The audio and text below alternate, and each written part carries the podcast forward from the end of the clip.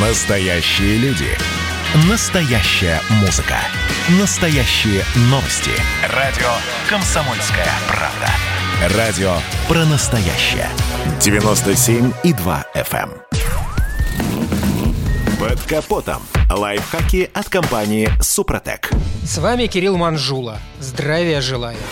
Есть в конструкции автомобиля такая круглая деталь, которая способна даже из шедевров советского автопрома сделать, если не шоколадную конфетку, то вполне съедобную ириску. Я имею в виду колесные диски. И действительно, современные колеса основательно меняют внешний вид любого автомобиля. Но такие детали, увы, стоят больших денег. А значит, если случается с ними неприятность, то многие задумываются. Может не покупать новые, а реставрировать старые? Не только от незапланированных встреч с ямами и ухабами страдают колесные диски. Их легко повредить, прижавшись, например, к высокому поребрику. Да и реагенты на дорогах сильно вредят лакокрасочному покрытию. Итак, что можно предпринять, чтобы вернуть дискам былую прыть и красоту? Начнем с наименьшего из зол – потери привлекательного внешнего вида. В этом случае поможет порошковая краска. Ее наносят пистолетом с электростатическим эффектом. Частички краски прилипают к металлу за счет статического заряда. Затем диск помещают в специальную печь, где выдерживают при температуре до 200 градусов для достижения полимеризации краски. Диски можно покрасить и акриловой краской.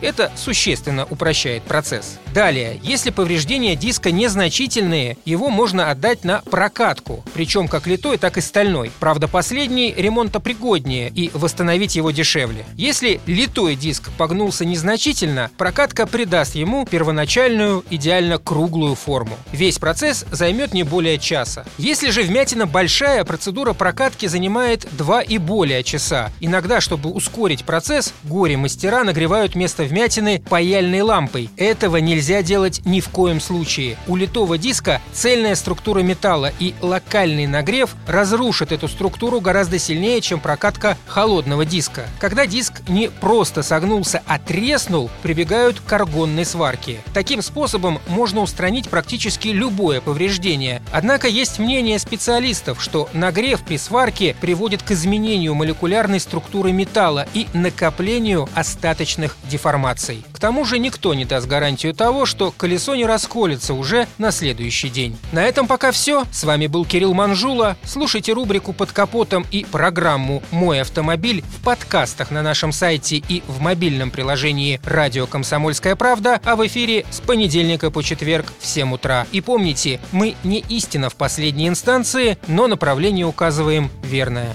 Спонсор программы ООО «НПТК Супротек». Капотом. Лайфхаки от компании «Супротек».